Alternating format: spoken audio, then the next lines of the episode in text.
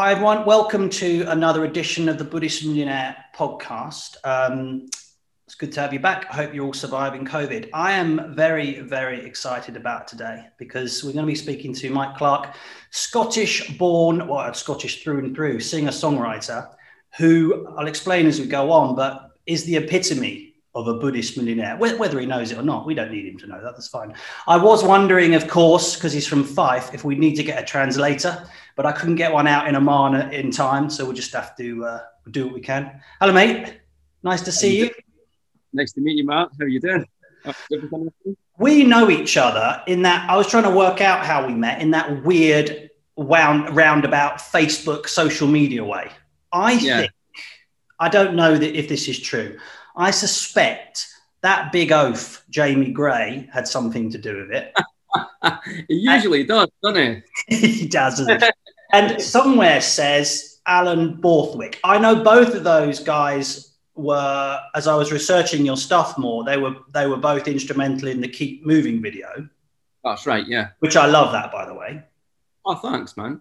Um, but we'll go on to that in a minute. And I think so, but but who knows? But the reason I wanted to speak to you today is because um, this is the Buddhist Millionaire podcast, and it's all about people who essentially are living their dreams, doing what they want to do, and actually trying to make money out of it. So, and you, I, have been through all of your stuff, and you, there is no one more epitomizes that idea than you. So, just to clarify for listeners who, who can't remember what a Buddhist millionaire is, Buddhist millionaire is someone who's doing what they love and uh, hopefully making a living from it. There's two kind of extremes. You're either the broke creative, yes, darling, I love it, but I haven't made a penny, yeah. or doing well financially and not really happy. And I, I've interviewed a load of people, but you're that right at the creative end. There's those singers, songwriters, authors, um, actors are all at that creative end. And when I saw your stuff and I looked at the thing um, on the Scotsman Actually, that's how I found out about it. I got it. Jamie Gray posted your skinny version. Um, I think it was of Keep Moving, which I absolutely loved. Right. And then I followed the links and I went to the, I think I got the album. It's out in March. We'll talk about that in a little while. And if I'm honest, I bought it because I'm a big fan of uh, people doing their best. And I got it anyway, right? Not really expecting it to be any good. Just got it because I like to ex- I like to help people in, in the group. It's small industry. As it turns out, I love it. Oh, Absolutely oh, love all the tracks, and I've got got them all. In fact, my favorite is the start of Keep Moving, which is kind of very sort of um, dirty distortion. Reminds me of Seasick Steve a bit, that intro. So I love it.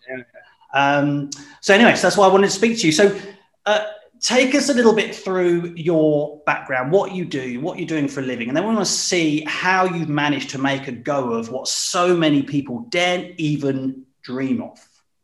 Right. So at the moment, right. So that's there's, there's a lot to this. Um, so generally, I've always I've always been a musician, and I've always had these things where you know like where an opportunity kind of comes up, but then it doesn't happen, and that happens to most creatives that they're always relying on someone else to make the call to say, well, you are worthy of doing this. You know what I mean? Like, yeah, bands trying to get signed, writers trying to get published, and stuff like that. You know what I mean? Uh, um, and throughout that, we just kind of plodded away, working in various jobs. Um, just basically, I was doing a wee bit better than making ends meet, but I was never really happy. I always seen my work as time that I would want it to be my own. You know what I mean? Yeah. Um, and I remember like the recession hit in the UK, and I was working for Diageo at the time. I was a cask handler, so I was rolling whiskey barrels during the day and and playing the guitar at night. so with sore fingers. But um, I got made redundant for there, and I ended up working in Asda's, managing the booze section in Asda's. This right. this new shop opening. I was like, well, I don't want to be in the door. I like to try and because it's a, it's a weird thing where essentially money gives you freedom to do the stuff you want. You know what yep. I mean? So I was like, I don't want to not work, so I'll do something. And at that point, I was like, what am I doing? You know what I mean? I can I can start setting up something for myself. And up until that point, um, there there was wee things happened Like a Primal Screams tour manager was knocking at me to try and fill fill a gap for them. Yeah, I saw that here. That's cool. That's a great story. really nice. It, it's, it's, a weird one though. I mean, because everybody, it's weird. It's one of these stories that other people tell me, like they know better. You know what I mean? It's really yeah. weird. You know I mean? But um, it's one of these. I've had this happen before, where like sort of strange accidents happen. So. The guy Derek, who was tour managing them at the time, and he came down to a gig I was doing on a Sunday night. It was at one of my my mate owned this place that done gigs, and I didn't even want to do it because I was knackered. I was hungover. I'd woke up on my pal's couch and stuff, and I thought, well, look, I don't, I don't want to let Reagan down, so I'll go down and do it. Um, and then Derek approached me and says, "Listen, do you mind doing like guitar work for other bands because I'm tour managing the band. They're they're needing, and it was supposed to be like a temporary job. Um, and uh, somebody was off through personal circumstances, and he says, "Look, it's maybe a few months doing some gigs." uh, and possibly a wee bit of recording. And I was like, listen, I'll, I'll, I'll help anybody. So, I totally cool. So, what's the crack? And then he told me it was Primal Screaming. I told him to fuck off. so, because I just thought, I was like, get away. Because the weird thing is, I've never been one of these people that's like really fascinated by fame or anything like that. I mean, at, at the moment, I've got a couple of mates that are famous and stuff, and hmm. you see people being really weird around them. You know what I mean? And I've always found that quite strange how people start hmm. to objectify people once they think they know them. Um, but Primal Scream as a band, I mean, I mean, when I was learning music, I was into Primal Scream. Yeah, you can't have missed their influence. No one has missed their influence, whether you're into them or, or, or not, as such, eh? Yeah, they're an amazing band. Um, and I think they were rehearsing with Little Barrie at the time, who ended up joining them. Hmm. Um, so, long story cut short, that, it was a really funny story. I think, I don't know if you've listened to Leslie's podcast. Um, uh, where I explained to them where like I was on the dole at the time and they asked me that, and I had to spend um, my money from a dole check on a last minute passport. Yeah. You know, like yeah. you pay like ninety quid to get one on the day. And my mate at the time, Edie Manson, who was like a celebrity chef on the TV, he gave me a lift through the, the dole office. And he was like, Look, you don't have to give me petrol money or skint and stuff. So I, I was basically just spent my whole fortnight's money on this passport. I missed my sign on at the dole because of it because I was there all day. And then when I told the dole why I was getting a passport, they just laughed at me and kicked me off the dole. You know what I mean? Just to, just to interject there for, uh, for um, listeners in the States or anywhere that's not the UK, the dole is like a welfare check, isn't it? Essentially, you. Yeah. This isn't this isn't to disparage you because we've all been there, but this is an interesting context. There's not there's not too far lower than under the dole, right? We're, we're then we're moving toward someone else's couch homeless. And i've been as a tennis player i was there as well. I was um, trying to be a pro tennis so that's that's pretty low right? Totally man. Um, but it's a thing like i always think when you're you're not able to sort of earn or something it's that kind of sense of self-worth that robs you when you're on the dole. You don't have a sense of worth yeah. you know what i mean? Um, and you probably find that's why a lot of people if they're on their own and they're on the dole and stuff they'll just drink and they just need something to make them happy yeah. you know what i mean um, there's that amazing film about that. What's that film with the with the? Oh, it's a brilliant.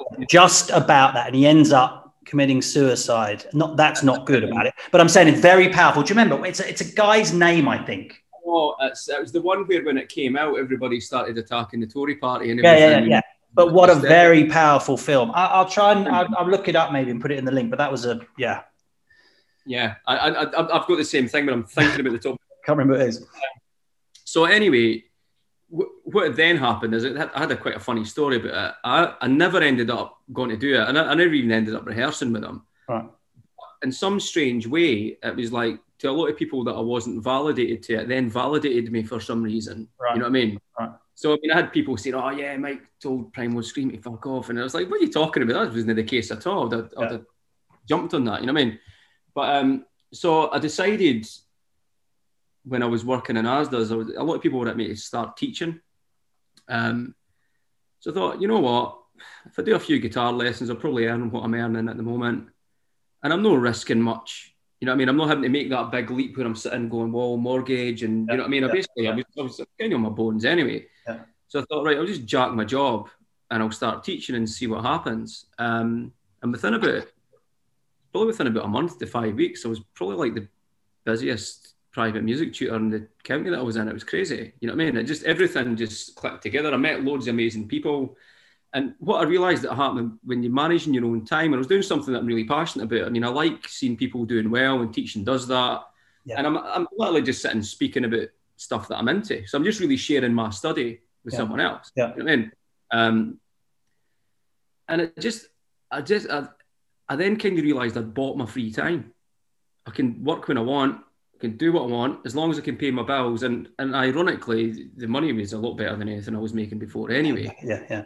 Um, and I decided, like, at that time, I, just as I started doing that, I was in another band that kind of imploded. So I stepped away from music for a while. Was that just is that the lost generation? That's right, yeah. Yeah. Yeah. So we were getting to the point where we're all we're all really good mates. We We're getting to the point where like stopping becoming mates. And I thought there's no point in Yeah, yeah, yeah, yeah. It's just- it's- it's no, there's no point in it. So, so we jacked that on good terms, and we're still really good friends and stuff. Um, and then I stepped away from anything performance-wise in music and that for probably about ten years, and just got my head back into martial arts because I was Hmm. always into martial arts, You're a kara- Um, you're a karate man, aren't you? uh, karate and jiu-jitsu. Are you? Are you a BJJer? Uh, Or- I don't as ja- Japanese jiu-jitsu, but I have been doing bits of G- BJJ with um, Stevie Ray, who was a Scottish guy who was signed to the UFC. I know Stevie Ray. I mean, I mean, I don't, I don't know. I know who Stevie Ray is. I, I've watched all the Scots fight. I love it. Yeah, man, he's Paul amazing. Craig and One thing I noticed, so I, I went to get one-to-one training for Stevie because I thought, well, look, I mean, I'm, I'm at the point in my own club I do a lot of instructing and stuff like that as well. Mhm. And I thought, right, um, this guy's a professional athlete. He's local. I didn't know him too well, but there's no way I'm going to go in there and show him what he's doing. So, Yeah, I like, and that's where you learn is it totally outside your comfort zone. So I Yeah. thought, we'll go and get some private instruction for Stevie. And he, he fucking decked me like the second day I was with him. But, you know, I he's a machine. And one thing that opened my eyes up really, really well to is like the difference between self protection and fighting is completely night and day they're not the same thing at all. self self protection is it's more based on I would say the element of surprise and tactical thinking. You know what I mean, and, and reading body language for people about to make a decision. Where when two people that know how to fight decide to do, go ahead and do it, the two of you know what the other person does. Yeah. You know what I mean? And when you're fighting like a, a world class athlete, Yeah. it's it's a whole different. I mean. I, I would even go as far as to say there's a third category: self protection, fighting, and then martial arts. Hmm. because a lot of martial arts think they can do either of those two and i would suggest the same thing i've been into places where i've gone in with fighters and just absolutely owned thinking i was a good you know i've been in this game 20 years i can no. I. I, I quite like that though, because I, don't have like a competitive streak. I always have this thing where it's like if you think you're the smartest guy in the room, you're in the wrong room. You know what I mean? Mm.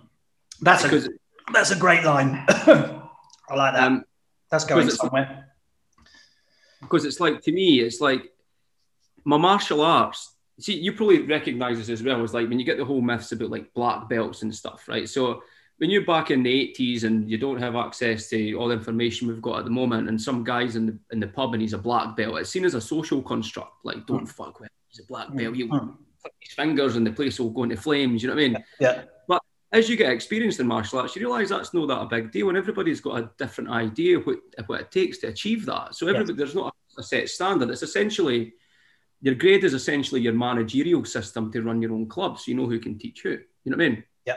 Um, but some martial artists still sometimes have forgotten that that was all myths. So you get guys that are like, "Yeah, I'm a black belt," and yeah well, good for you, but that doesn't really tell me anything until you put your hands on me. Absolutely. You know what that, that- that's what I say. I'll only know how good or not you are the first time you put your hands on my gi or throat or whatever. Yeah, now, I- now we'll both find out who we are, which is interesting because that actually brings us back to something you said earlier about.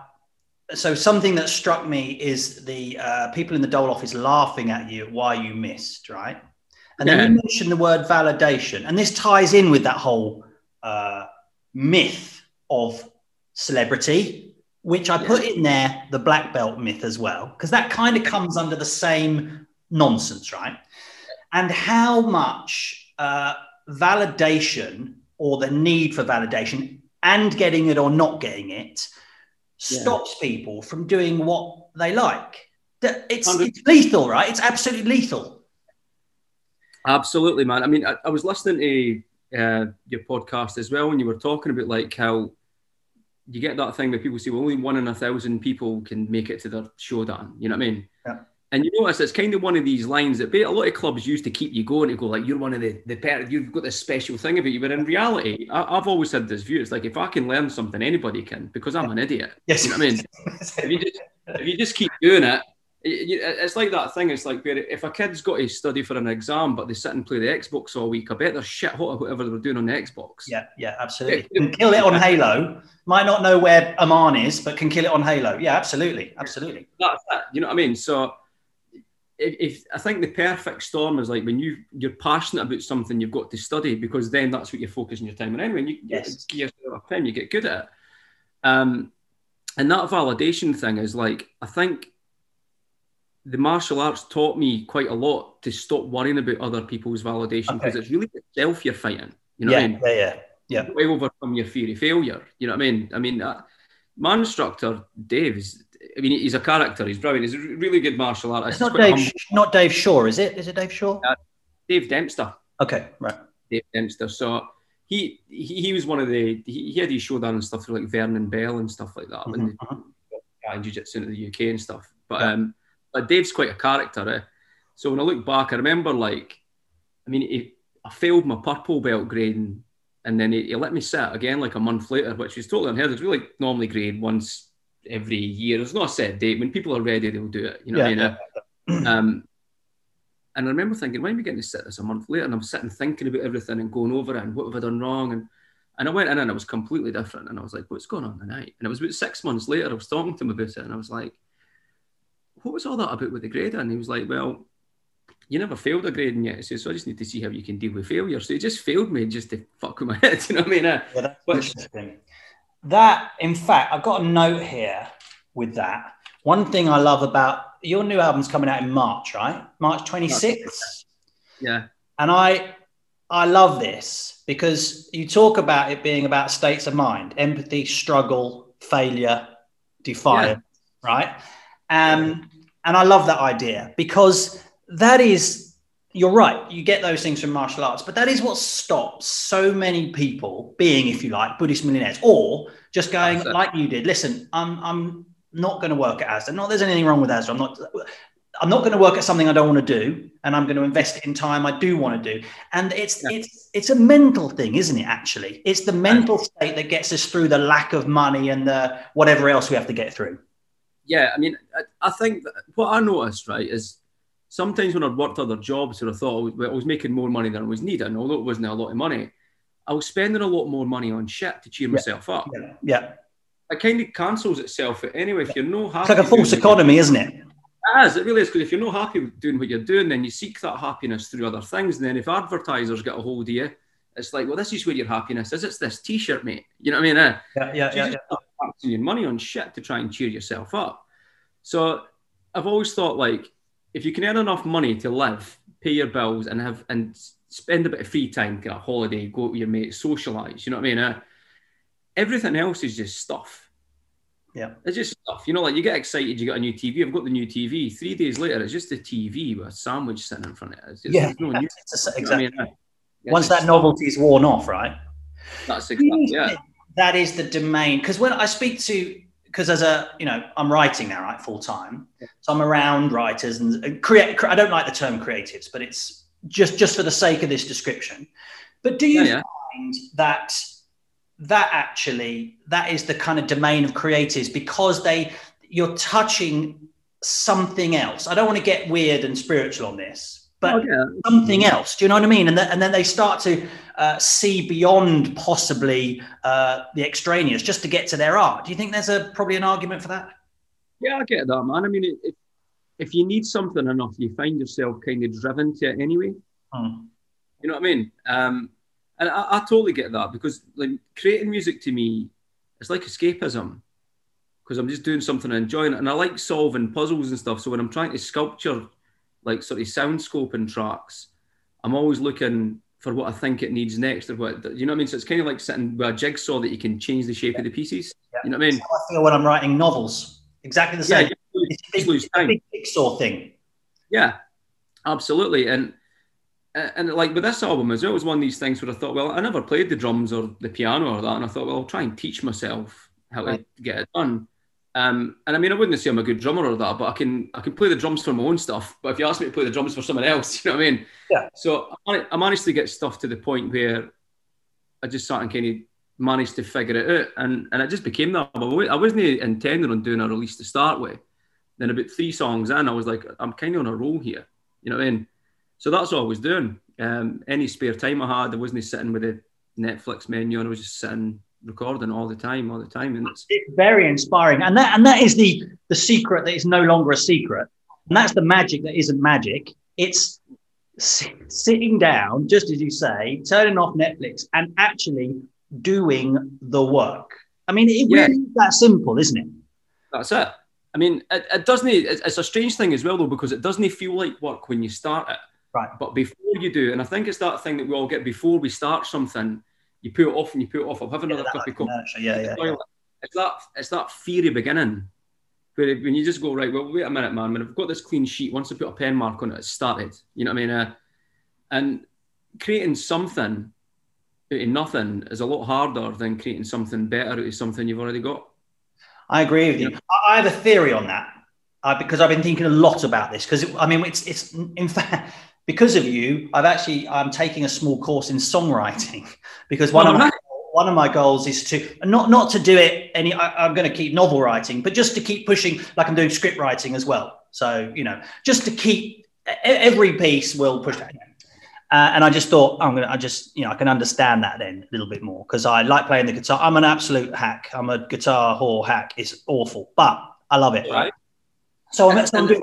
But what I found is is that just as you say, it's harder when you, it's easier to fix something that's already there, no matter how damaged, because you can start yeah, yeah. stuff on. So I find now my first drafts are like a creative vomit, right?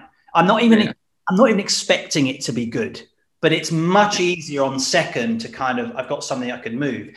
And, and so going back to my point of why it's difficult for people to start, I think uh, when I was first writing, this is a long time ago, I think it was hard to start because I didn't want to be shit.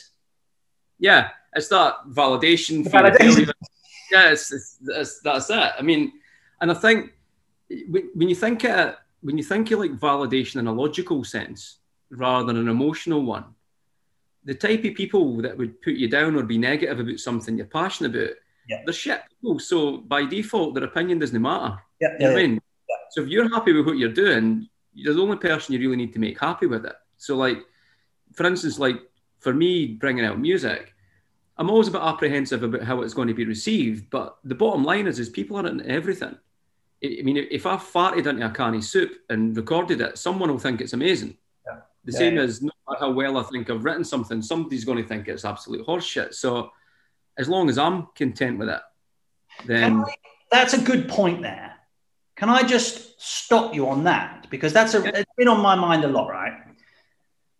You clearly so two things here. You clearly are doing the work, and it's showing in your work, right? That that's no there's no uh, coincidence there, right? And and you're right. There is a market for everything, right? Yeah, yeah. And social media and all the different publishing streams, I think, yeah. is a double-edged blade. Let me take writing.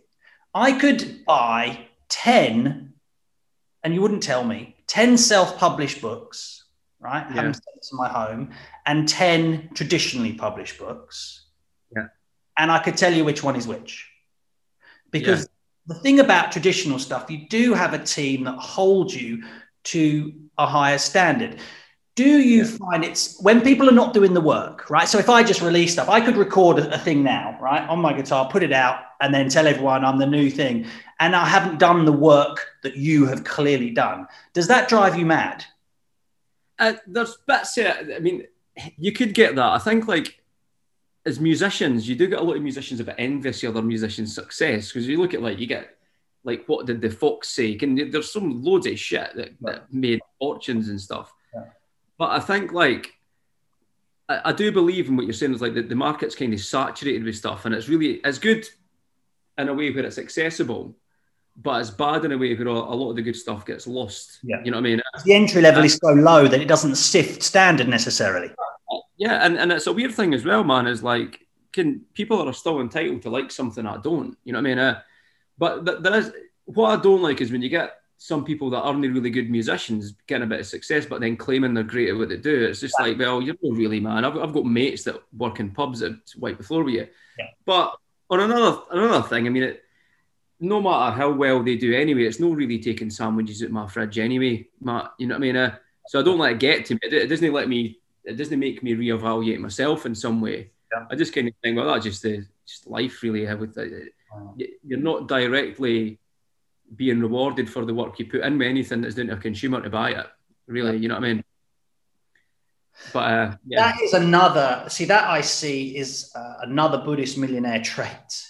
Is that the people who've um, kind of properly uh, or fully immersed in their work are, are so kind of peaceful at it that the shit that goes on around them, they're like, yeah, whatever. I'm, I'm just happy to go into my room and write my stuff. And that, I find that I find that really interesting. Those who know very rarely tell you or shout about it or moan about others. And those who don't do all the shouting, you know, the empty kettle boils the loudest stuff. And I see that as another Buddhist millionaire in, in people who are just doing the work. It's just they're kind of too busy to be moaning about those who are.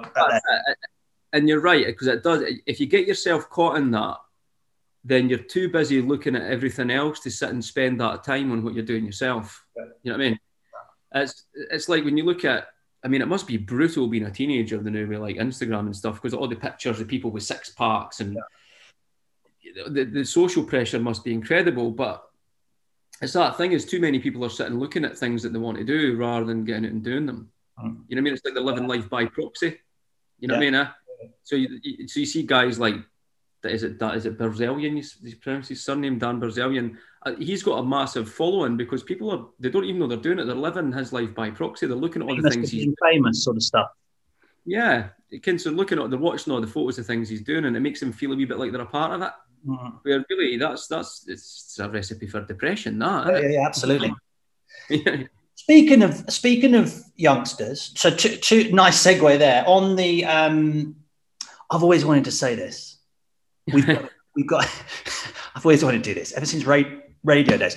We've got an excuse, exclusive coming up later. New track from Mike Clerk, Scottish, but oh, I love that. How good is that? I, I, I got to be snapped up by any radio station anywhere around. Uh, so we're going to look at your track, uh, new track that comes out on the 19th, which I remember because it's my daughter's birthday. So we'll talk about that in a second. But your daughter's birthday, she's 23. So thinking of young people, right? You are in one of those um, worlds, as I was as a tennis player, you're in one of those uh, don't be so ridiculous worlds. Mum, I want to be, for me, actually, my parents were quite good about it, but I want to be a pro tennis player. Don't be so ridiculous, darling. I want to be a, a you know, a singer songwriter. Don't be one of those worlds, right? Yeah. So, and clearly, you're making it work. So, for the young people or anybody, but I'm thinking of young people particularly as they come out, what advice would you say to them early doors, knowing they don't hear anything? I mean, it depends what it is that you're looking for. But if someone truly makes you happy and you keep doing it, you'll you eventually become what would be. I don't, I don't believe there's a mastery anything, but be something that, that people would observe as being a mastery, whatever that is. Hmm. Um, and you either get paid for doing it for someone, or you get paid to teach someone how to do it. Hmm. You know what I mean? So it's I've always found see like that thing you're doing that that you mentioned like they touched on the don't be ridiculous thing. I, I quite supportive parents as well. They were brilliant. They were just yeah, like, my, my, my, dad said to me, he says, look, Mike, there's only two things I want you to do. Be happy and don't be a dickhead. And that was it. That, was, that was it. Yeah. You know what I mean? Yeah. yeah. Um, so, so I was quite lucky that way. I've always had encouragement for yeah, that side. Too, actually. so that's why I can't, I can't hand on heart say I know that experience, but I hear it all the time. Yeah, man, I've seen it. And it's that, it's like that thing is like you know it's a lot of people that go to the same school. It's not so much now, but they'll go to the same school and a lot of them will get jobs in the same place, hmm. the place up there that sells whatever. You know what I mean? Uh, so they would look at this social construct. That's where your security is. You know what I mean? but then you're really relying on somebody else hmm. for your happiness. If you do, if you're going and working in a factory, for instance, you can't really. I don't think anybody can say, "Look, I love sticking labels on bottles all day." You know what I mean? Uh, so I think if there's something that you're passionate about, didn't didn't care about the money because I, I found as well doing what I'm doing, I buy less shit. I didn't need to cheer myself up so much. I like, I mean, what I am missing is contact with my friends because I'm quite a, a, a social flower, as, as you would say. Like, but um, when it really comes down to it, it's like, kind of, I've got a good life, Matt. I've got good, genuine mates. You know what I mean? I get to spend time doing the thing that, if I was working, this is the thing I'd be doing in my spare time to cheer myself up. You know what I mean? I, um, and I didn't really feel the need to be amazed all the time or having to go buy something. Mm. I've, I've collected loads of Adidas trainers through the lockdown because there's been loads of sales on.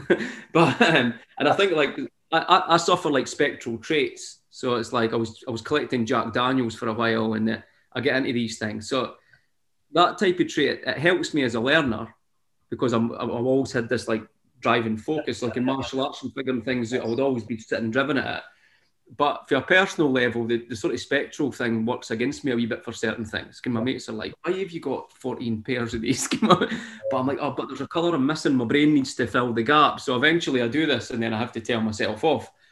But um, as far as like needing to drive a flash car or the, the general things that people would see as a level of success, it's just, a without sounding arrogant, I just think I'm beyond that. It's just like because that really isn't where happiness sits. It doesn't you sit could, stuff. We could um we yeah, this is this isn't uh and Buddhist millionaire is not about Buddhism, as I said before. People neither have to be Buddhist nor millionaire, although they're welcome to be both. But it, it just it, it's a title that fits both, and you know, you know, titles are important, right? Anyway, but you could take any of what you've just said and put it in any kind of Sangha, Buddhist, Buddha camp, if you like. And that is it.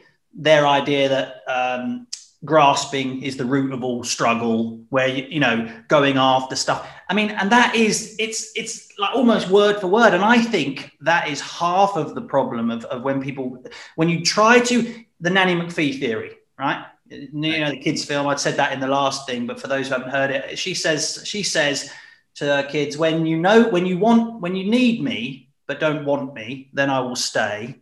And then the other way around, when you want me but no longer need me, then I shall go. Right. And it's the same as wanting stuff. When you want it too badly, how often do you just not get it? And then when you just let go, I have tried. My, my main thing was I wanted to win Wimbledon. That's all I wanted to do. I was obsessed. And therefore I was shite. I just I cared too much, right? I would mm. I could I was fantastically lost matches from unlosable positions, right? Yeah, and then as I got a bit older, I just I kind of just lost that and started letting go. In BJJ, I won the worlds one year just because we just pitched up for a holiday, went and fought. I, am not going to say I didn't give a shit. I, I did, but just win the worlds Be- because it released that that grip. Do you know what I mean? Oh yeah. And I uh, think that happens in creativity as well. Uh, uh, it's like that ties into the thing where it's like there's nothing more dangerous than somebody that's got nothing to lose. Yeah. I mean, so if you go in there thinking, well, I'll just see what happens, there's no pressure, you tend to perform better because you're not distracted by all these other doubts in your head. What if? Why is this? Oh no, they're not there. So, so they're not I always think that these kind of interrupting thoughts like that, when you're analysing, you're too busy analysing what you're doing to do it. Hmm. It's like it's like me writing a sentence and someone coming over and putting a comma between every single word in it. There's yeah. just too many points for pause. You know what I mean? Uh, um, and I, am a big believer in that. Like, it's not about not caring; it's about not applying so much pressure to yourself to over think it and really think that there's a difference between not caring and not minding, isn't it? Not minding has a sort of strength. It's like, well, you know, if I get a book, I, I want a book deal, right, for the next novel. If I get it, great, happy days. If I don't, well, I'm still writing the next one. yeah, that's exactly. You know, I'm in the same position at the moment um, where, like, I was lucky enough, which was totally crazy because, like, the music industry at the moment, they're not like signing anyone, and quite rightly because they're. I'll ask you about that actually. What how is that working?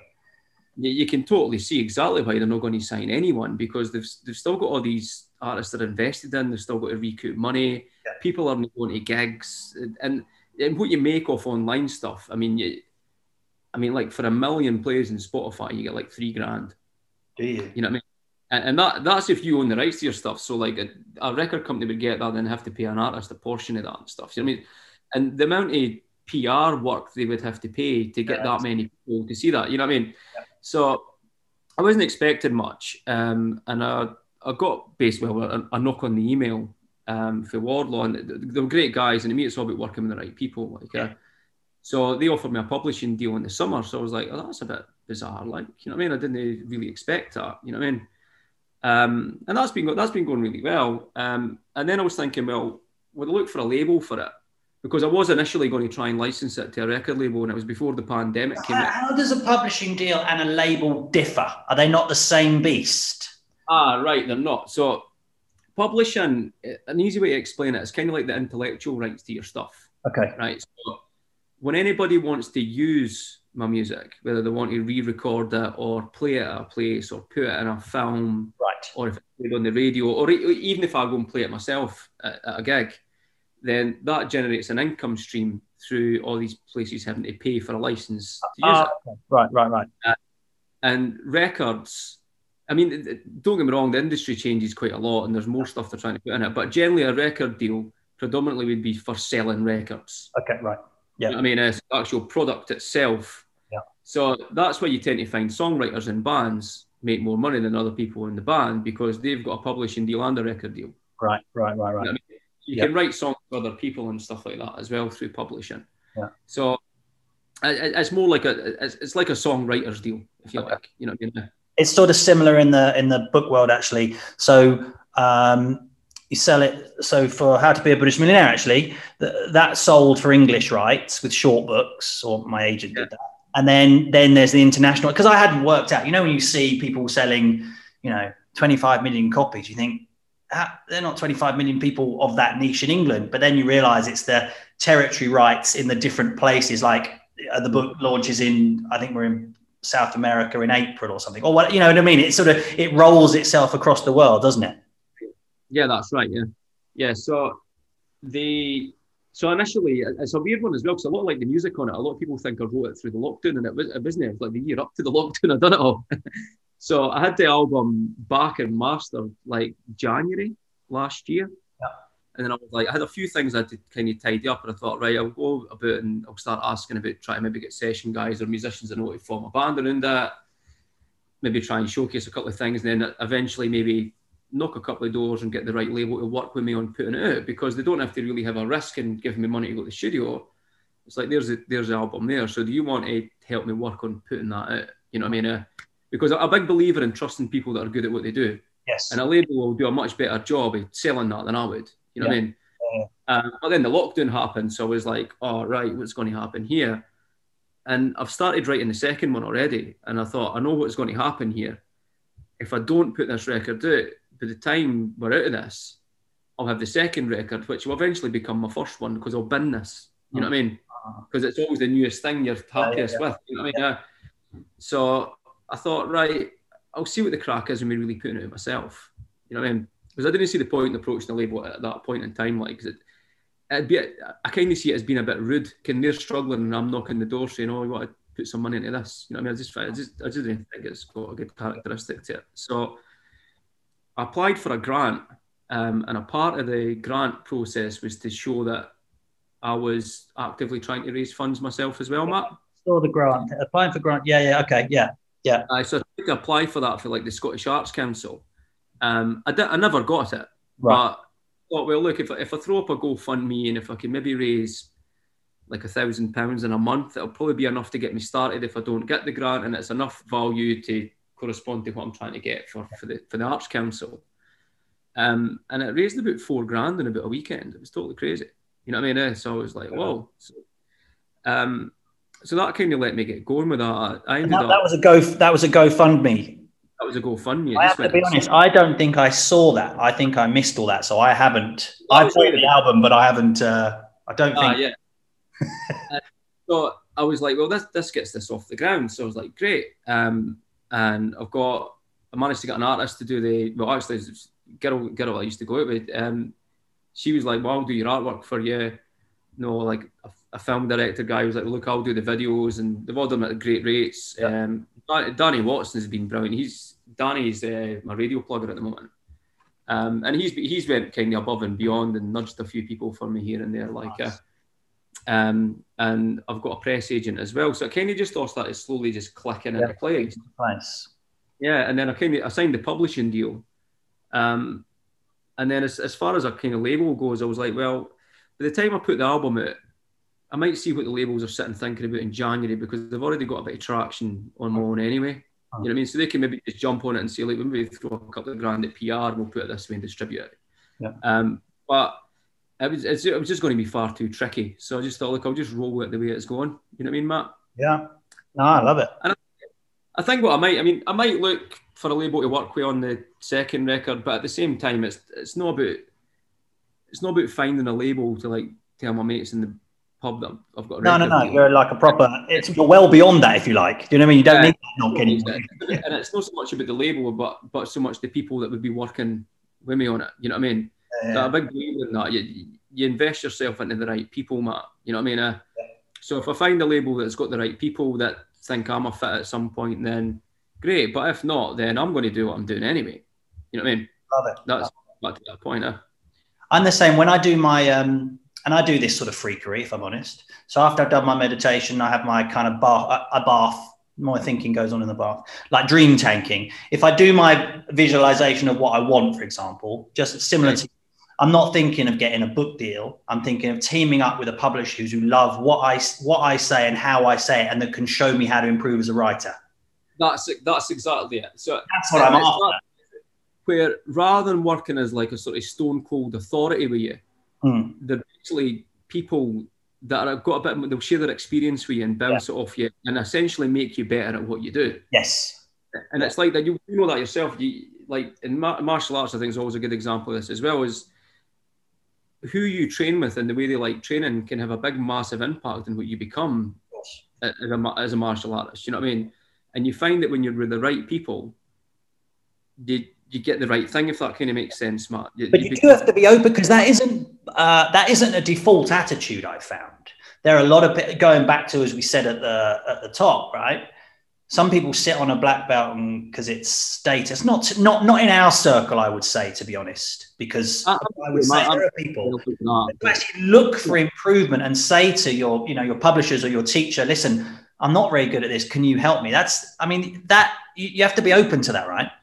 Yeah, and I, I think like when it goes into martial arts world, I think like that's where people have that thing where oh you can't train there and you can't train here because you're what they're really doing is they've just they've got too much to hide. They don't want to get caught out. You know what I mean? And and I find that, and they'll always do this thing where they'll try and refer to some ancient Japanese mystical unverifiable. It will always be. Yeah, always be. Or, or they'll try and use someone's name to validate their statement because the person is high ranking, and it's like, well, the it doesn't really matter how good someone is at something or how much you validate them. And the bottom line is the truth's just the truth, Matt. I agree with you, man. I absolutely. You know, although I am going to try and get as much uh, leg work out of Mike Clerk from Scotland after this as possible. I'm going to try and get into every. I'm going, I'm going to try and get into every desert camp. I'll be like, "Do you know who I know?" While we're uh, we're kind of like halfway through or so, just over. Um, let's take a little break to hear your new track. Tell us a little bit about it. Then we'll um, we'll play a little bit. So what we got? Well, uh, the new single that's coming out is called "The Air in Here." It's the last single of a trilogy that I've done of singles from the album before it comes out. So, the first record was based on empathy. Second one was based on encouragement and determination, and this one is just based on complete fucking mental breakdown. To be honest with you, the so, air in here is about. I, I, I love this track. I love this track. Oh, thanks, Matt. And it's, I mean, don't get me wrong, it was like when I was about 20, I really found myself in that place. So I kind of just drew for that to write on it. Mm. At, at, the same time, though, I mean, people that listen to it can take anything they want from it. That's the beauty of a song or a bit of food. It, it can mean something completely different to someone else. So, so I'm not, I don't like telling people what to think about my music. It was like, I remember like my old band, the magazine asked me to review my own album to them. I was like, well, it's not really my place to review my own album because it's, it's like my mate that gets called Skiddy. He didn't get to pick his own nickname. You know what I mean? so it's, it's, the same thing. Eh? You, like having an opinion on what you do yourself is, is, I, I, think it's up to other people to do that. You know what I mean? Yeah, that's a great. Um, so, so yeah, it's um, it's a third single. It's it's probably one of the more anthemic sounding, anthemic sounding tracks off it, um, and it just leads into the rest of the record pretty much. All right. Well, let's um, let's go over. We'll let these guys listen to it, and then we'll come back.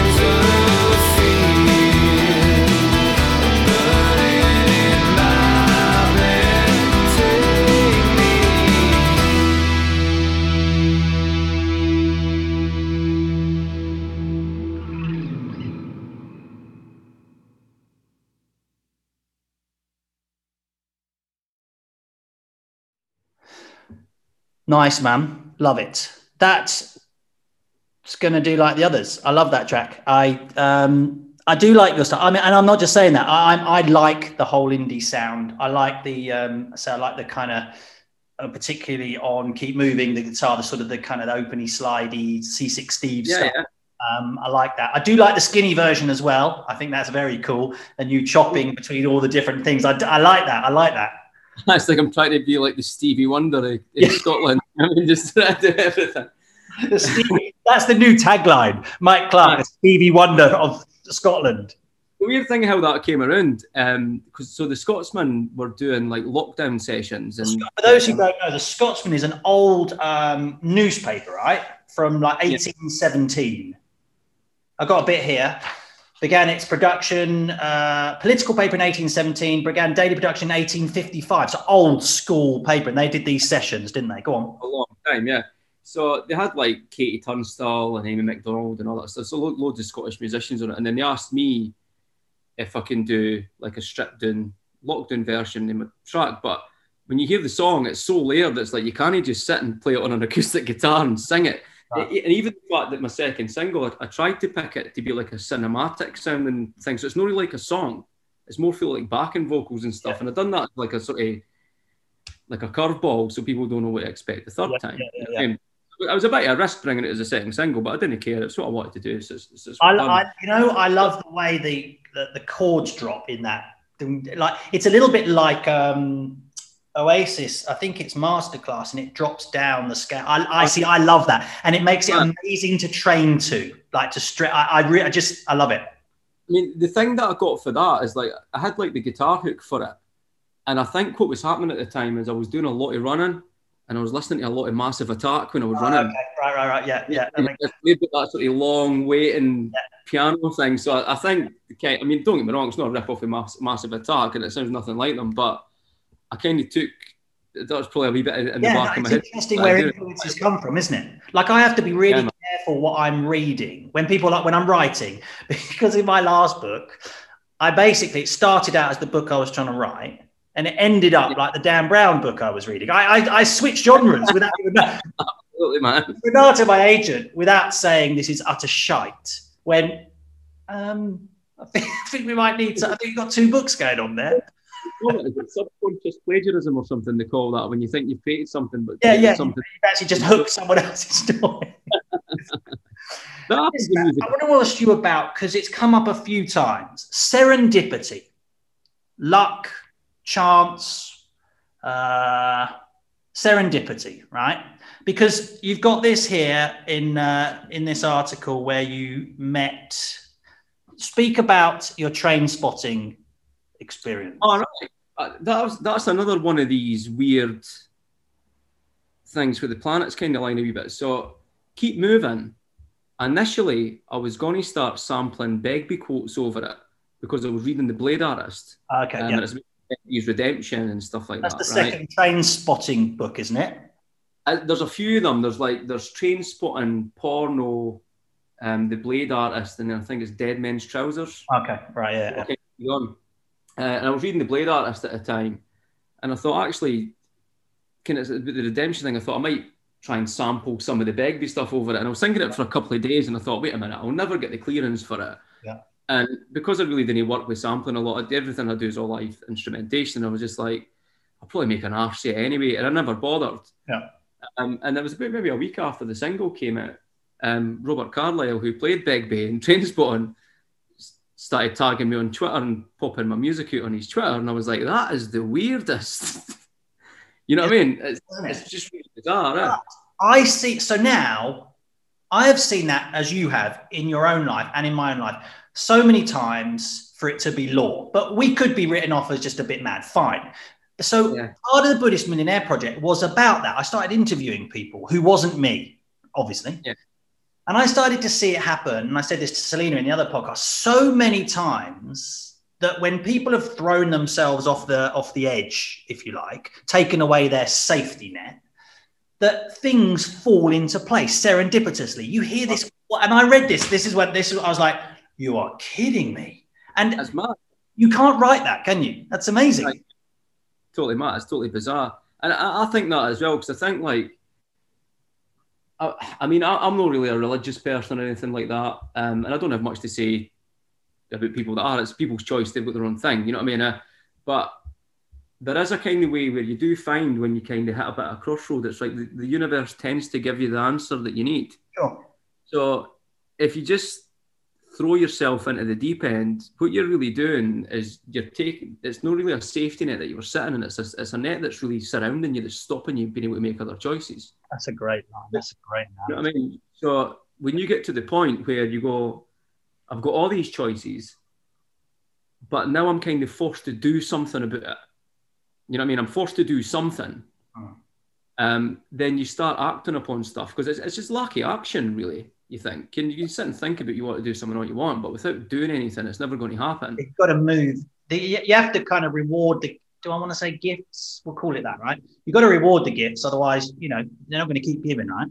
There's no Yeah, point. abs- absolutely, man. And it's like you probably know yourself, Matt. It's like the, the world's a big, great place. You know what I mean? Uh, you know, I've always said that like if you get anybody that's a bit a bigot or a bit racist or whatever, it's like the cure for that is get them to travel. I, I, I can ab- one absolutely can't agree more. Travel is the one. That's it. People are people, man. There's there's dickheads, nice people everywhere, all shapes and sizes. You know what I mean? Um, and I think like once you go and see a bit of what people are doing, you start to realise that you don't have to be doing what you're doing if you don't want it. Yeah, yeah. You know what I mean? I mean, don't don't get me wrong. Some if if you're if you're a person living in poverty with responsibilities for kids, and you're sometimes you've got no margin for risk that uh, would prevent you being able to do that. So it's not like someone with no money can just go, well, I'm going to jump on a plane and go here. Yeah, that see thi- this is a real bugbear of mine, and it was what drove my f- my first book, The Hardest Path to Pilgrimage, with the view of because same thing, young family. My two were four and six. It, it give me a year or so either way, right? I can't I can't quite remember the numbers, but the point is they're always thinking, why are people not doing what they want? Time and money, right? Is the excuse. So I went away on this pilgrimage, blah, blah. If I can finish this with not enough time and not enough money, then basically, this is very short, but basically, I proved that time and money are uh, uh, human constructs, right?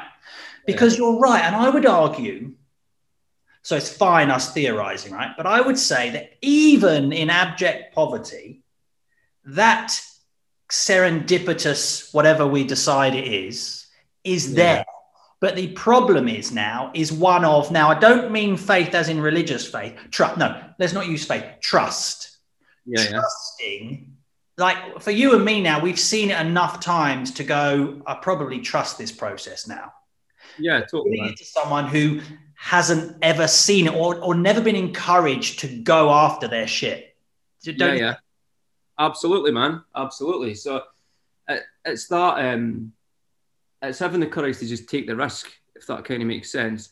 And some people that are already struggling and yet taking yet another risk is probably the last thing they want to do. That's probably makes it harder. which is why probably- um, depression is so insidious, isn't it? Because it robs your courage, if you like. Uh, absolutely, absolutely. And because it's in your mind and you try and analyze it, you're basically just feeding it. Yeah, yeah, you can end up getting into that vicious cycle where you're frightened to feel in fear, and that's where you get panic attacks. It's this this this big tumbling, never-ending thing, and it and you have to get to the point where I think you think you're going to make or break, and eventually you go right. I didn't. I have to stop worrying about this. Yeah. And then you do, and it kind of sets you free, if you like. yeah, yeah. I mean? Absolutely, absolutely. Uh, I'm a big believer in that. I mean, what is it? What is it? The you get the is it the is it a Venn diagram they call it? With the Venn circles that interlink. Yeah, so you've got like the three things. It's like it, if if you got something that provides something good to the world, if you got something that you're good at doing, and what- and there's the same thing following your vocation, you know what I mean, that it makes you happy. You know what I mean? Uh, and that's kind of like, I think that's the goal for everybody, but everybody has a different idea of what, how they should achieve it because some people are so indoctrinated that money is where your happiness is that they go right. I've got a job here, and now I've got to try and get a promotion, and, and they didn't realize the stress that them putting themselves through just to do It's that. the wrong way round, isn't it? We're taught the wrong way round. Money first, and then to pay for your life. It isn't that. I, I believe it's do what you love first, and the money sticks to it. So yeah, I mean that's that's the principle of of kind of Buddhist millionaire shit. That money sticks to happiness. Aye, totally. Um, and because you do find as well, people tend to get paid more in jobs when they're working for corporate companies because more responsibility comes with it. So they don't take that into account. Mhm. So they've got more stress, they've got more hours, it's less to themselves and Yeah. more to the job. And and then the things that made them happy in life. So you get some guy, get yourself nice girl or whatever, get married, great. Now I'll get us this job and we'll get the dream house. And probably because his hours he's spending in that fucking job, they got divorced. You know what I mean? Yeah, absolutely right. Absolutely, yeah. I mean, you, you listen to the last podcast, but Selena, of course, came from that world until and, and you know, good money. She was kind of one of our pretty wealthy clients, students, etc. Yeah. And the same thing until she says, "I just gotta, just gotta step out of that." And, it, and it's and it's yeah, my role of writing the book and doing this podcast is that I want it to be. There's a danger you know that part of the bookshop which is a bit self-growthy and a bit self-helpy and you don't really want to catch being in there. You know what i mean? If anyone sees you you're a bit like oh gee, you know that that place. Because it can be a bit sickly and a bit cloying and a bit patronizing actually. There's some good stuff but for every good one it's like yeah. And that's why i wanted to introduce an interview like not success people who are living these principles but are normal like a proper people, not kind of going weird and, and just all strange and a bit esoteric, which is fine. But but it doesn't help the person who's really struggling, who would like to live their dreams, if you like, without going all Tony Robbins on us. And I love Tony Robbins, no dissing Tony, but you know what I mean. He's a he's he's a better salesman than he is a talker. Like, but as I say, I think they go hand in hand. To be fair, yeah. you know what I mean. Yeah. yeah. Um, but it's like I think what some people don't realise is see when you're really happy doing what you're doing, see the other things that would normally stress you don't because you revert to what you were normally doing to cheer yourself up anyway. Yeah. yeah. You know what I mean? So like how you're talking like how money sticks to happiness, it's like shit kind of bounces off it. I agree. You I mean, so yeah. you're can I, I'm never likely to like lose my nut at someone because they took a parking space off me. Yeah. I'm not going to get mad at somebody for banging into me in a bar because I'm already in a good place. You know what I mean? Absolutely. I, I, mean? you know, I really wish if, if I had one of those kind of, I wish everyone knew or could could uh, feel they had that potential in them, whatever their whatever their happiness thing is. Because I genuinely believe this is not no disrespect to you, but we both said that if you, the likes of you and me can do it, yeah, everyone can do it. I, I think and I wish uh, everyone would know that. Yeah, I mean, I, I, I know what it's like. It does sound patronising to say, "Well, I've done this, so you, I'm already in this happy place." So yeah. The, the, fact is, it's no easy. You've just got to really admit to yourself what you want to do. What do you want? Can what, what, what is the thing that you want to be thinking about every day, and it's going to make you happy, rather than you can't wait to stop thinking about it? What, what's the type of lifestyle that you want? I mean, don't get me wrong. If some people was like, well, the type of lifestyle I want is to go out in big hyper yachts and that would make me happy. It's like, well, you've got a lot of fucking work ahead of you, mate. Yeah. But generally, I think like if you want a good self sense of well-being, self-worth, then whatever your hobby is that you're passionate about, do it. Just keep keep doing it. You know what I mean? Um, it's a strange it's a strange thing, I think, where there's also that thing that you were speaking about is like that. Don't be silly. What are you doing that for? Yeah. But that all comes to people that really they don't see themselves doing it. Yes. You know what I mean? That, dieters syndrome, right? There's yeah. a phenomena where you know people are you go you, you're cutting weight for a fight or no not for a fight that's not a realistic example what just just losing a bit of weight right and then everyone around you go oh you don't need to do that you look fine what is that that's actually if you change, then I'm under pressure to either change or to accept stuff about me. And so it's the the unders pull pull you pull you back. I'm not sure they're aware of it, but you're right because they don't realize that they too could go after whatever they like. You see that a lot, right? Uh, absolutely, I, I, completely get that. Like, uh, and I think like as a society, we're all kind of like indoctrinated a wee bit to be like that. You know what I mean? You've got to really, really step away from it. And, and I think also value what other people are happy doing. I mean, I've got mates that can, some of them are in the rat race, and but they're quite, that, they've got their thing. That's the like, they know what to expect, they're in their comfort zone, and they do spend quality time on themselves doing their thing, and they have a great life. Um, so it's not so much to me about being in the rat race or not. It's more about are you happy doing that or are you not? Yeah, absolutely. Does it? Does it? Do you wake up when the alarm goes off or whatever? Or even do you get up before your alarm? Do you go, great. Like I, I, and this isn't a showcase for us, but just as a point of reference, I can't wait for my day. No, so I, I'm, I'm exactly the same. Sometimes I get stuck on a chapter. Of course, I'm not saying it's not challenging, and I'm not saying that sometimes it's not an absolute pig of a day. But I can't wait to get into that and shift it and change it and edit it and whatever. It's kind of like if you take a if you take a kid that loves playing a particular computer game, they're going to be playing it one day and never beat the boss and get stressed off and throw the controller at the TV. And other days are going to be amazing. But the whole process for them starting to finish, they've enjoyed it. Great example. That is a great example.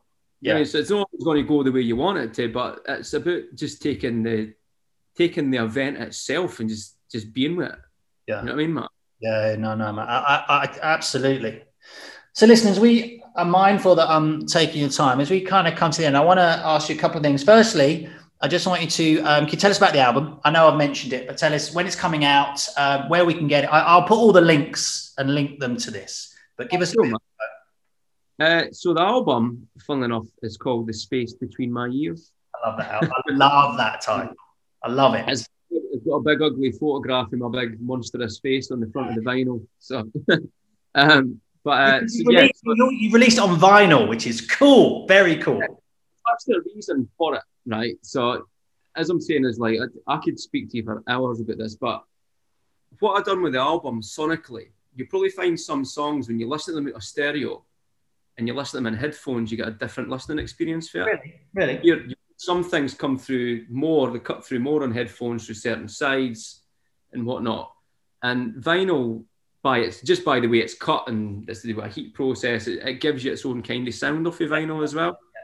So I thought it gives it gives the thing a, a, a, different sound as an option, but it's also something tangible as a PCR that you yeah. can physically hold. You know what I mean? And that's why I never went for a CD because I thought a CD will just sound the same as it sounds if you get it off iTunes in your headphones. You know what I mean? Uh, um, and it's a bigger it's a bigger disc. You can use it as wall art and stuff like that. And the people that contributed to getting it off the ground, I've kind of threaded all their names in the artwork.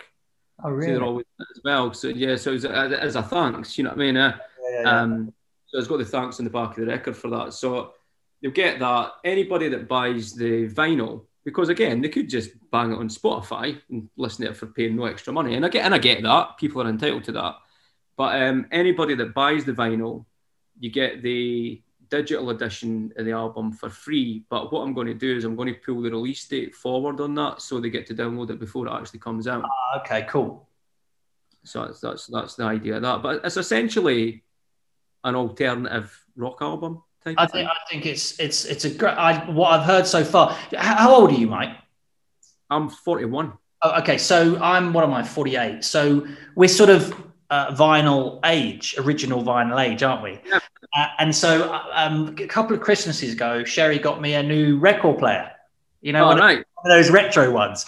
So when you when yours came out, I was like, I'm here in Oman, so i have had it sent to my parents because um, they used to have. My nan used to be a singer, a wartime singer, and on our wall, my family wall, were all of Nan's records. We had literally them all put up. And when you said, "Oh, you can put on," I was like, "Oh yeah, I'm going to do that. Send it to Cornwall." So when I do go back to uh, uh, come back from Oman, I'll do that. But yeah, I think it's a really cool. It's a good idea. The other thing I like about this album is that um, and you've written it very much like a novel with a kind of a, a beginning, middle, and end. Love that. Well, I'm I'm kind of glad you spotted that. I mean, it's no. I do things to challenge myself. I didn't really do it so people would have to spot it, but I tried to write it like a film. Dude. So, like on the album, like the first track, when the first track starts, it's kind of like, what the hell is going on here? And it's not until you're maybe a couple of minutes into the first track, it gives you an idea what everything else is going to sound like. Yeah. So that's like the intro. You know, like when you're watching the film, like, what's going on here? Uh, well, it's the hook. It's the hook. You got you got that first paragraph and a half to go. Hey, at least I'm going to stay with him to find out what, what he's doing. Yeah, that's pretty much it. You know what I mean? And and then it's got the end credits and the three acts in the middle. And I tried to write the songs so they kind of sounded a bit like soundtrack, but they were ah. actually still songs. Okay. And I, yeah. I did that on purpose because just to challenge myself to kind of throw myself at the way I normally write. You know what I mean? So I thought I'm kind of going to write a film here. It's going to have a concept to it. That is so very I, interesting. I mean, don't get me wrong. It took me a long time till I was happy with it. Like, uh, but mean, don't get me wrong. You, probably know yourself with writing. It's like I think Stephen King said that about Carrie. If he kept getting another shot he'd still be writing it. Yeah, yeah, they say absolutely. Walter yeah, says this. He says he says that um, people ask him when when is a book finished or a piece of work finished, and he said when I uh, know it's still wrong, but I've I can no longer fix it. That is, that's it yeah, So the, the, the guy that uh, that mixed the album, Alan Ramsey, he he he's one of these guys. He's great for me to He, he knows how I work. He, the stuff I do is better because of him. Um, but he's also good at telling me off when I need told off. You know what I mean? Yeah. So he's like, he's always like, look, Mike, because originally there was about 15 or 16 tracks I was working on. Right. And like, look, Mike, you're going to have got like 90% of every one of them done and nothing done. Yeah, yeah, yeah, yeah, yeah. That's a good point. You, need, like, get the vocals in this, get that done, and just put a line in it, or it's not going to happen. Eh? So it's that, like, back to when we were saying, like, that theory start, and There's also the theory finishing to go, man, I've got to show people this now. You know what I mean? There's that theory going. Absolutely right. Because now you can't hide from it, right? Now it's there. That's it. So can you then you go full circle and you think, well, look, am I happy with it? And if you go, yeah, it's like, well, cool. People don't have to like it. I'm happy with it. You know what I mean? Uh, um, I mean, don't get me wrong. When people like it, it's great because it, it, makes my life a bit better. I can maybe go on holiday next year or something. You know what I mean? But um, but the, the bottom line is, you probably notice this as well. As anybody asked you like what you think of your own stuff, yeah, and it's like that's a really loaded question. You know what I mean? You know what I mean? I mean, my answer, I think Bruce Lee's answer to it was like, if I told you I was good at martial arts, you would think I was egotistic. But if I told you I was bad, you would know I'd be lying. You know what I mean? Uh, my kind of way of looking at it is it's like, well, I'm not going to show somebody my dick if it's cold. You know what I mean? it's just like you know, you're not gonna, you're not going to throw yourself in a bad light. You know what I mean? So replaced the new headline. There was another headline for this podcast. Don't get me wrong, it's not the best idea to go about showing people your dick anyway, but you, you kind of get the just. But um, it's that thing. It's like, of, of, course, you'd be happy with someone to show people that. Yeah. But I always also think it, it's people are absolutely entitled, and it's up to them what they're going to think of it. I mean, yeah, once it's produced, I think. Again, I've heard this a few times, and I'm experiencing myself that actually. So I have that where I I have written that is the best I could do. And yeah. whether that is utter shite or people enjoy it, I couldn't do better anyway. So there's no point in me worrying about that, right? So you have so hardest path is different from Buddhist millionaire. Buddhist millionaire will be different from Cindy. It's just it's they're different things, right? And that's what it is. And then um, I think once that's out there, it's kind of not my job to worry what people think. I've done what I can, and if you like it, you like it. But I can't change that. I hope you do. I hope you do. It's like it's like, for instance, I don't like eating turnip, and even as I got older and your palate changed and stuff, as your palate changed to get older, I was like, oh, maybe try. Still can't eat turnip. To save if if someone put turnip in something, it would make me kind of gag when I try and eat it. There's just something about it. But so basically, somebody was like, "What do you think of turnips?" I'd be like, "Well, turnips are shit." But the truth is, there's nothing better at being a turnip than that turnip. It's the best thing being a turnip. I'm just not into turnips. Yeah, you know what I mean. Exactly. So so you kind of get that. It's like people are entitled to like it or not like it. Um, I, I mean, for the music side, I don't like it when it's, I, I've not had this done yet, and I don't want to curse it or touch wood. But when like journalists clearly give people hatchet jobs on their albums because maybe they've no gave them a pass to something, or yeah. you get a bit of that. You, you, you, you get these, these reviewers who are busy reviewing, and because that's their now that I don't like, which is which also comes back to our low entry level. Everyone can have an opinion is not such a great thing. You know what I mean? Yeah. TripAdvisor and all that sort of stuff. Got people who are professionals that go in and wrecking the play. You know, and it's just like really. Uh, just review uh, it honestly. Did it touch you? Did it not touch you? But don't be a dick about it. Totally, but I, I, think that just comes back to like the world is just fully humans. So it's not so much about someone being a reviewer. It's like, well, what is this person like as a person? Yeah. You know what I mean? Uh, yeah, yeah, yeah. You know what I mean? Uh, so I, I've, I've not had any of that. And to be fair, it'd be quite a long. So if someone gives it a bad review, it'd probably still be an honest one because I've not involved myself with too much. Yeah, sure. These people on a personal level, be seeing them at gigs or anything like that. Anyway, like so, I'm kind of. I think in a weird way, the lockdown's probably protected me a wee bit for that. You know what I mean? So I've, I've not had enough time to piss people off yet. Plenty of time. Uh, oh, I've got time for that, man. I, just, I, I, know I'm just running over. I just wanted to ask you this because uh, I could speak to you forever, and I'm, I'm mindful of your time. But you were talking about again this beginning, middle, and end of your track, and um, st- I, I mean, I love the craft and the psychology of uh, storytelling, right? Yeah, and uh, we're there are so many ways to tell a story. Music, of course, is one of the most famous, and writing. And I love the fact that you're actually that's a cra- that's more than just the song. That's a crafted story. There's this amazing book which you I'll, I'll message you the link, but it's called the uh, Science of Storytelling about the hardwiring of tribes and humans and why stories of all format are so important and i i love that and actually when you see an artist who who has taken time to understand the the kind of the craft as an the bits of course you know the different yeah. tracks but as an overall thing you look at the the track the the um i don't even remember a band called Styx. remember it? They it was um it was like an American rock band, but they did a uh, they did this great album which basically is about the opening and closing of a nightclub, right? Um, yeah. And it but it, it, was a complete story, and all that those there were some seventies eighties albums that did that. When you play them out, Pink Floyd had that quite a bit. You play them out and you think, yeah, they're definitely rolling somewhere. They're not just thrown in. And I, I just I think that attention to storytelling is beautiful.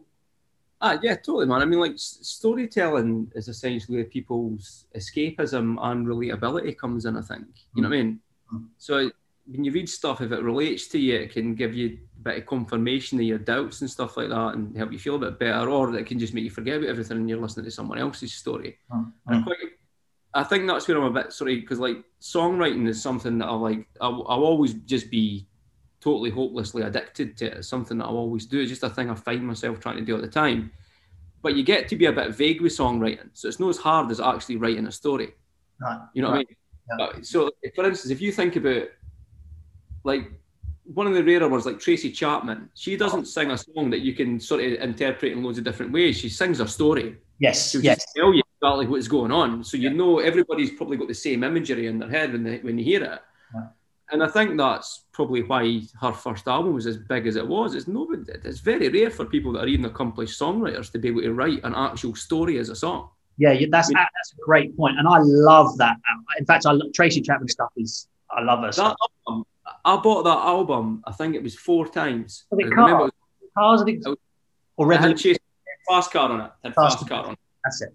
But I remember, right, all my mates slagging me off for liking Tracy Chapman. I was like, it's a fucking great album. Oh, you're into Tracy. They were into like rock music and stuff. That album I bought it four fucking times at the same Woolworths shop in Leven. Like when I see it was like 16 quid because they were all slagging it, but it kept going missing. You know what I mean? Eh? Honestly. No, but, so, but, the second album, Crossroads, was also bloody good. That was really good. I mean, That's I think storytelling, isn't it?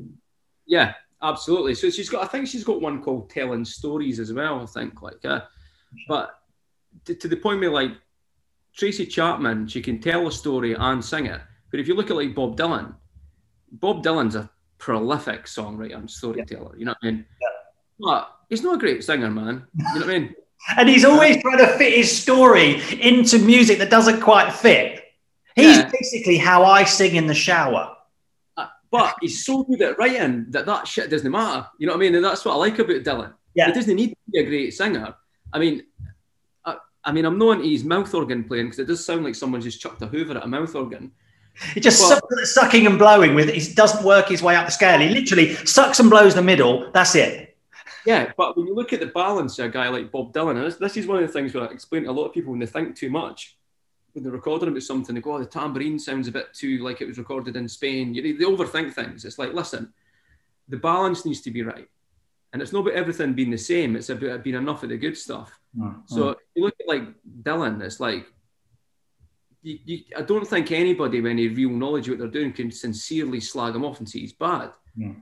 His songwriting and his stories are still relative the day yeah. they, they, were at the time he wrote them. So his writing is just so amazing. Yeah it doesn't need to practice singing. you know what I mean? It's interesting also how many of his tracks follow up, uh, show up as covers that you didn't even realize were his until you look at it and you find like Wagon Wheel is one of them, I think, by the. I, I, love that track because I can play it and I can sing it, right? And and I didn't know it was a Dylan track, and I love the music. I, I, um, sorry, the words. I absolutely love it, and I can really whack it because it's super simple. Yeah, man. Then I found out quite by chance that it was Dylan. I was like, no way. I, I, I remember getting like uh, it was the Uncut magazine and it had loads of people covering Dylan songs on it, and it had Mary Lou Lord. Uh, what was the song that she done? Um, You're going to make me lonesome when you go. Uh, And it was it was the first time I'd actually heard that song. I didn't even heard Dylan doing it. I was like, that is a beautiful song. And I can't listen to the Dylan version because it sounds so much worse than it now because I heard that one first. you know what I mean? yeah, exactly. Um, I think you like all along the watchtower, all that stuff. You know what I mean? But I think Dylan. Yeah. I don't research people too much, but I think like Bob Dylan started as a songwriter, Yeah, right. but he was so much and he was so good at writing stuff. They were like, look, we're going to have to give this guy a record deal just so he can get all his stuff out because he's just writing all the time. You know what I mean? Uh, I mean, it's, it's, it's, you've got essentially like, like with writing, you've got poetry and poetry and prose. Tracy Chapman is your sort of prose, right? And then you've got your kind of more poetic-y, let's see where that goes, symbolic stuff. But fitting it all to music is is class. Um, yeah, it's amazing.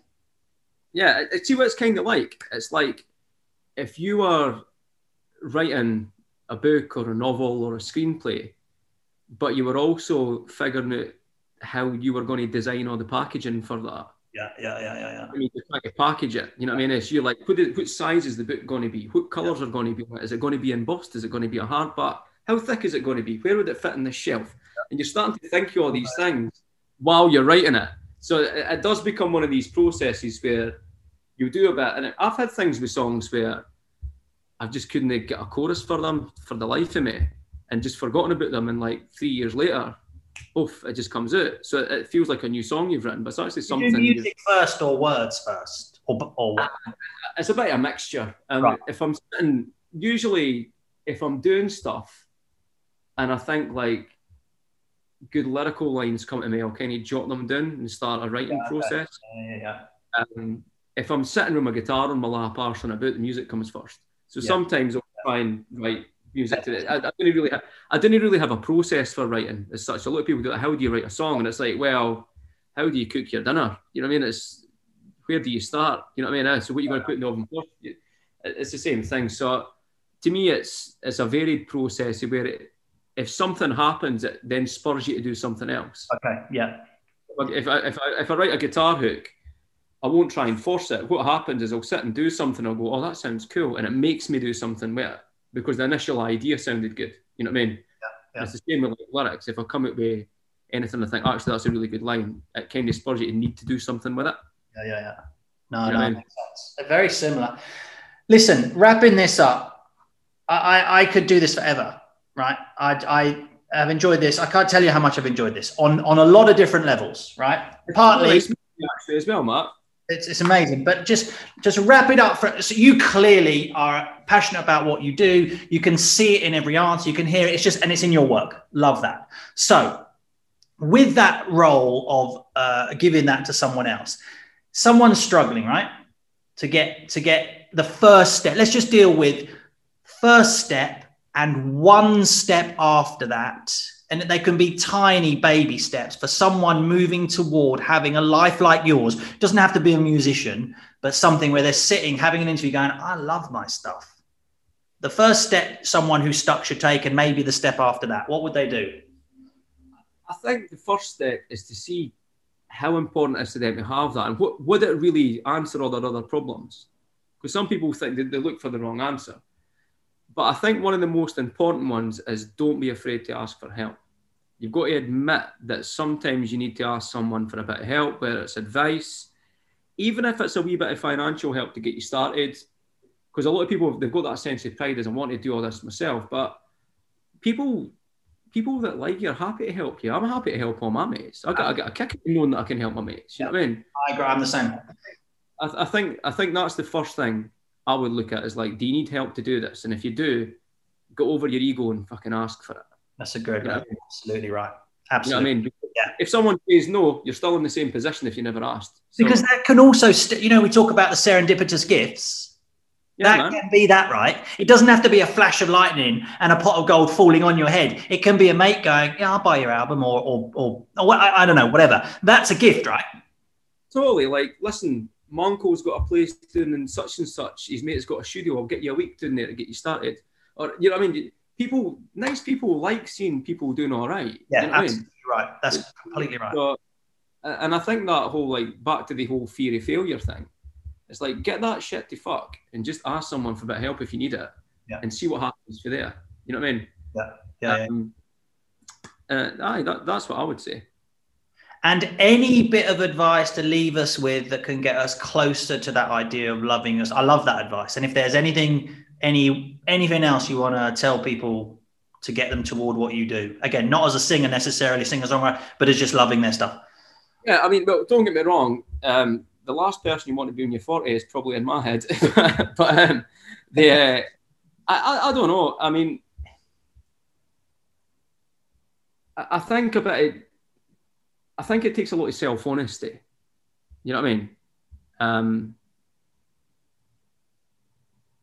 and I think if I'm being honest with myself, I always feel really like guilty if I'm going to like tell people what they should be doing, like I've mastered it. Because the truth is, is we're all kind of winging it anyway. Yeah. Everybody's winging it. You know what I mean? I'm still winging it. Everything I'm doing right now could be gone in a month. You know what I mean? If I if I break my fingers at the cry, I'm fucked. You know what I mean? So there's all these other elements that, that can throw things the opposite way. But I've always thought like if you're happy, if you think your happiness is somewhere else, then it's like, well, what have you got to lose? Uh-huh. You've, you've, you've, only got your unhappiness to lose. Really, It'd be going for it. You know what I mean? And if it doesn't work out, you're just in the same position you were in. You know what I mean? Listen, man, um, such valuable stuff there. As I say, we've we've kind of floated around each other on um, social media, but to meet you properly is amazing. Again, I genuinely love your work. What I'm going to do is I'm going to put all the links in this in the bottom of this uh, podcast, so people will see it. They'll get the um, the new track we can play. Can we play it before it's released? Do you want it before it's released? Yeah, yeah. you can play it if you want, man. It's, it's cool. Fantastic. And um, uh, yeah, I just loved loved having you on and very very valuable. So for you guys who've all joined us, I hope you enjoyed that um, as much as me. I got a, um, some really good interviews coming actually over the next couple of months, so stay tuned and listen. But uh, I hope um, hope Mike you enjoyed it and uh, listen. All stay healthy and please share this podcast. Not because I need to be famous, I could care less. But you will know someone who is trying to um, move to a better life work wise. So share it. We're putting these guests on, not for me, well, a little bit for me, that this one, this one, but for you. So take advantage, share with people you think um, might need it, and um, and you take care. All right, lots of love. Speak to you next time.